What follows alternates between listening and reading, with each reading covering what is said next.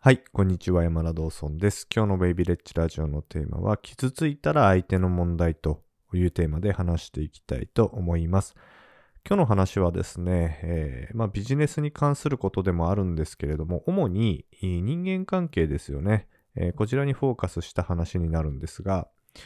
えーやっぱりビジネスやってると対人がね、必ず関わってくると思います。えーそれで、えーコンテンツビジネスっていうのは最終的には、コンサルがね、えー非常に高い価値を、まあ、提供できますからね、そこに持っていくという方が非常に多いと思うんですよ。実際僕も今、コンサルやってますけど、まあただ僕の場合はもう個別コンサルというかはやってなくて、グループコンサルをやってるんですけどね、えー直接人に何かを言ったりとかコミュニケーションを取るということをしています。で、この時に僕が考えてることがあって、それがですね、えー傷ついたら相手の問題だというふうに思うようにしているということです。えーこれどういうことかというとですね、やっぱりコンサルしてたりとか、あ人とコミュニケーションを取ったりとか、まあお客さんもそうなんですけれども、僕はですね、結構言うべきことをかなりはっきり言います。もう傷つくのだろうなということが分かってても、えーはっきり言うんですね。で、それはなんでかっていうと、全くもって相手のためにならないからです。遠回りに行ったりとか、うん、ふわっとしていったりとかはしないんですね。もう直接的にかなりはっきりとものを言いますし、もうダメだった時は、あもうダメだと言ってですね、例えばなんかルール違反したりしたら、もう強制的に退場したりしてもらったりするんですね。最近も一人、えーそういう方退場してもらったんですけど、えーそういうことを全然やります。で、なんでやるかっていうと、うんと、長期的に見たときに、それが一番相手のためになるからだと思ってるからですね。例えば、何かをやって失敗しましたとか、何かダメなことやりました、あなんか間違ったことを信じてやってますとか、まあそういうところにふわっとですね、オブラートに包んで言ってね、えーその時はすいませんとかって言って相手は、うん、まああんまりですね、気にしてなかったとしますよね。でもそれっていうのは、中長期的に見たらですね、えーまあ、全くいいこと何一つないんですよ。もう長期的に見たときに、まあ、必ず同じようなことをやって何かしらそこで失敗をしたりとか、何か大きなことをやらかすんですね。だから、うんまあ結構はっきり言うんですね。で、その時に、やっぱり二つに分かれます。言ってくれてありがとうっていう人と言われて怒る人がいるんですね。で、これに対して僕は、うん、基本的にはあまり何とも思わないようにしています。というのも多分ね、えこれ聞いてる多くの方が、まあ、昔の僕もそうだったんで気持ちはわかるんですけど、あんまりきついことなんて誰も言いたくないですよね。これ間違ってますよとか、これ違いますよとか、あこうした方がいいですよってはっきり言いたくないじゃないですか。あそこで、まあ相手がね、え間違いなく不快な感じになるのが分かってる中でね、言うって結構エネルギー使うし、まあ人間関係も崩れるリスクがあるので誰もしたくないと思うんですよ。なんですけれども、うん、僕は基本的にそのビジネスをやってる考え方としてお客さんのためになることを一番考えて行動しようというふうな、まあ、考えがあるので、それをですね、やってしまうと、ずれちゃうんですよね。自分の価値観というか自分が大事にしているものからずれちゃうから、必ずはっきり言うんですね。で、やっぱり過去にも何人もいましたよ。言われて怒る人と、でも逆に言ってくれてありがとうっていう人がいて、うんまあ大抵怒るんですけど、7割ぐらいの人は。でも残り3割ぐらいの人は、あ言ってくれてありがとうっていう形で、えー成長していって結果を出す人が多かったですね。だから、あのーまあ、こういうのをこっちが気にしてもしょうがないということなんです。だってそれってもう完全に相手の問題なんで、相手が物事をどう受け取るかじゃないですか。だから僕にはコントロールできないですよ。で、僕が常に意識してるのは、自分がコントロールできないところに、えー自分の気持ちを持ってかないようにしてるんですね。自分の感情だったりとか、自分の考えとか、だって考えだって無駄だし、えー僕がやるのはあもう決まった自分の中のルールをただやるっていうアクションですね。えーまあ間違った方向行ってたらちゃんと指摘する。違うことやってたら言う。ダメだったら怒る。えールール違反したら退場するみたいな、そういう自分の中の結構ルールがあって、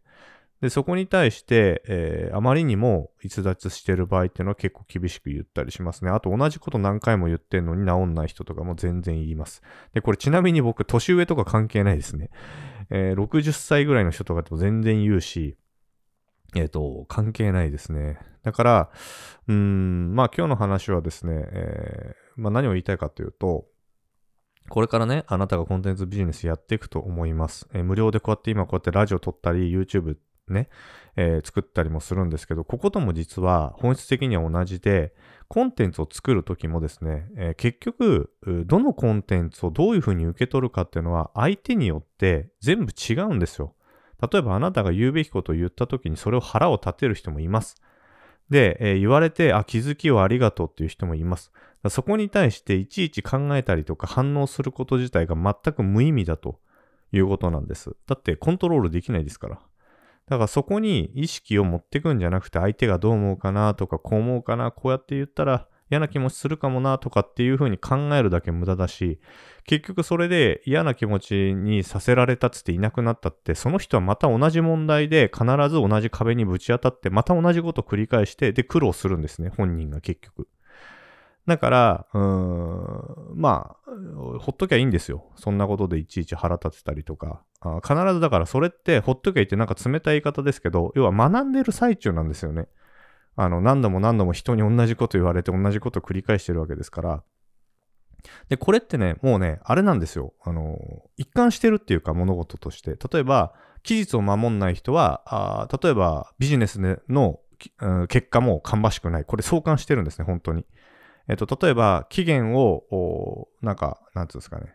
曖昧にして、えー、軽く考えてる人。例えば、ここまでやってくださいねっていう期日を軽く考えてる人が仕事ができるなんてことはありえないと。いうことです。まあ、何度も言いますが、天才は別ですよ。たまに天才的な人いますけど、そういう人は別ですけど、えっ、ー、と、一般的に基本的には、こういう基本的なことができない人が仕事ができるなんてことはありえないし、えー、そういうふうになってるってことで、結果も大して出せないってことですね。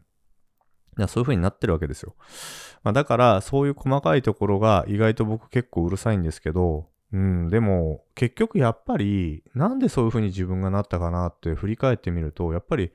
仕事をできるというか、ものすごい売り上げ上げてる人たちは、ものすごく細かいんですよ。これによく気づきました。実は、すごい大きな結果出してる人たちって、なんかすごく大雑把で大きなことだけざっくりやってんのかなみたいな思ったら、めちゃくちゃ細かいんですね。ほんと、え、こんなことまで気にすんの？みたいなことを気にする人がほとんどでした。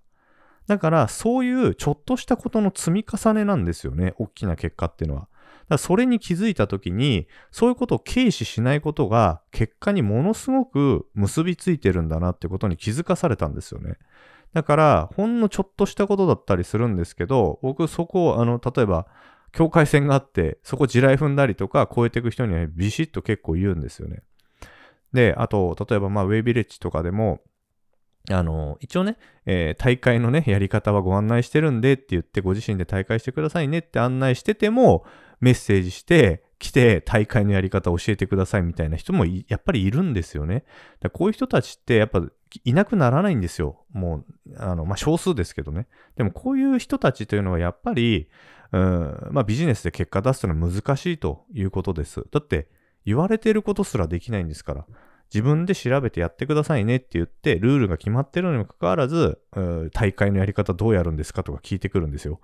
それ小学生じゃないんですから、あの、調べてね、自分でやれ、やれる、やるようにご案内してるわけですね。だからそういうことを一個一個取っても、えー、だからそういうところに全部出るということです。ビジネスの結果っていうのはね。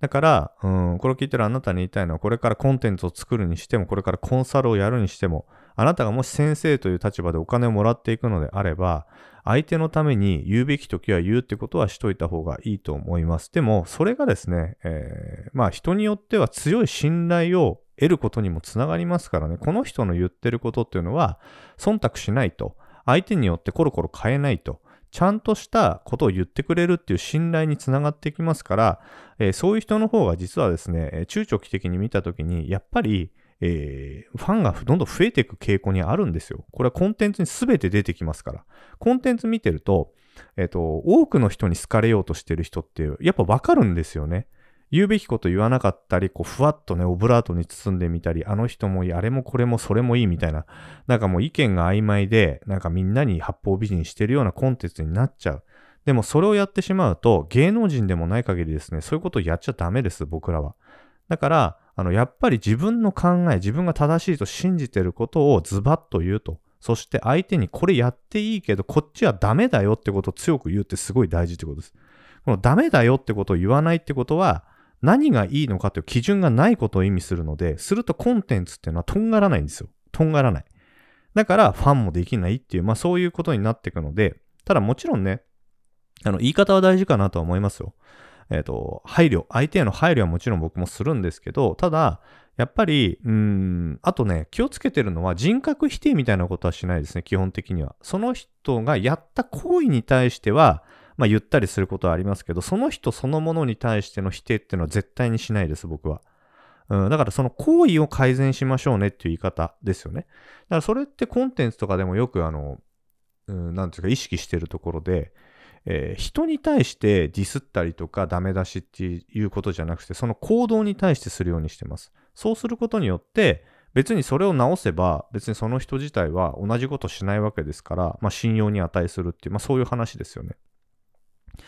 だからそういう感覚を持ってコンテンツを作っていくと、あなたのコンテンツとはとんがるし、もちろん嫌われることもありますけど、それ以上に人に好かれたり信頼が乗ってきます。そうやってはっきりと言ってみてください。すると、まあ、あの何度も言いますが、あの、相手がどう受け取るかはあなたはコントロールできないわけですから、そこにあんまりですね、精神的なところの労力を使っちゃいけないということですね。そうやってはっきり言い切る人に対して、人はですね、自信を感じますし、ついてこうって思うっていう、そんな感じですね。はい。なので、意外とすごい大事なことなんでね、今日の話ちょっと意識して、えー、コンテンツとか作ったりとか、あとコンサルやってる人はコンサル、あとコーチングとかもそうですね。そういうところを意識してやってみていただけるといいんじゃないかなと思います。はい、ということで今日は以上になります。えー、最後にご案内があります。僕は Waybillage ですね、ネット企業準備コミュニティを運営しております。ここはですね、もう一言で言ったら企業の練習場みたいな感じです。だから、うん、マインドとかね、ビジネスモデルとかもちろん教えてはいるんですけど、えっと、いきなり起業するんじゃなくて、まず練習場で練習しましょうという感じですね。だからそういう場を提供してると思っていただけると分かりやすいかなと思います。はい、ということで、えー、興味のある方は説明欄をご覧になってください。では以上になります。ありがとうございます。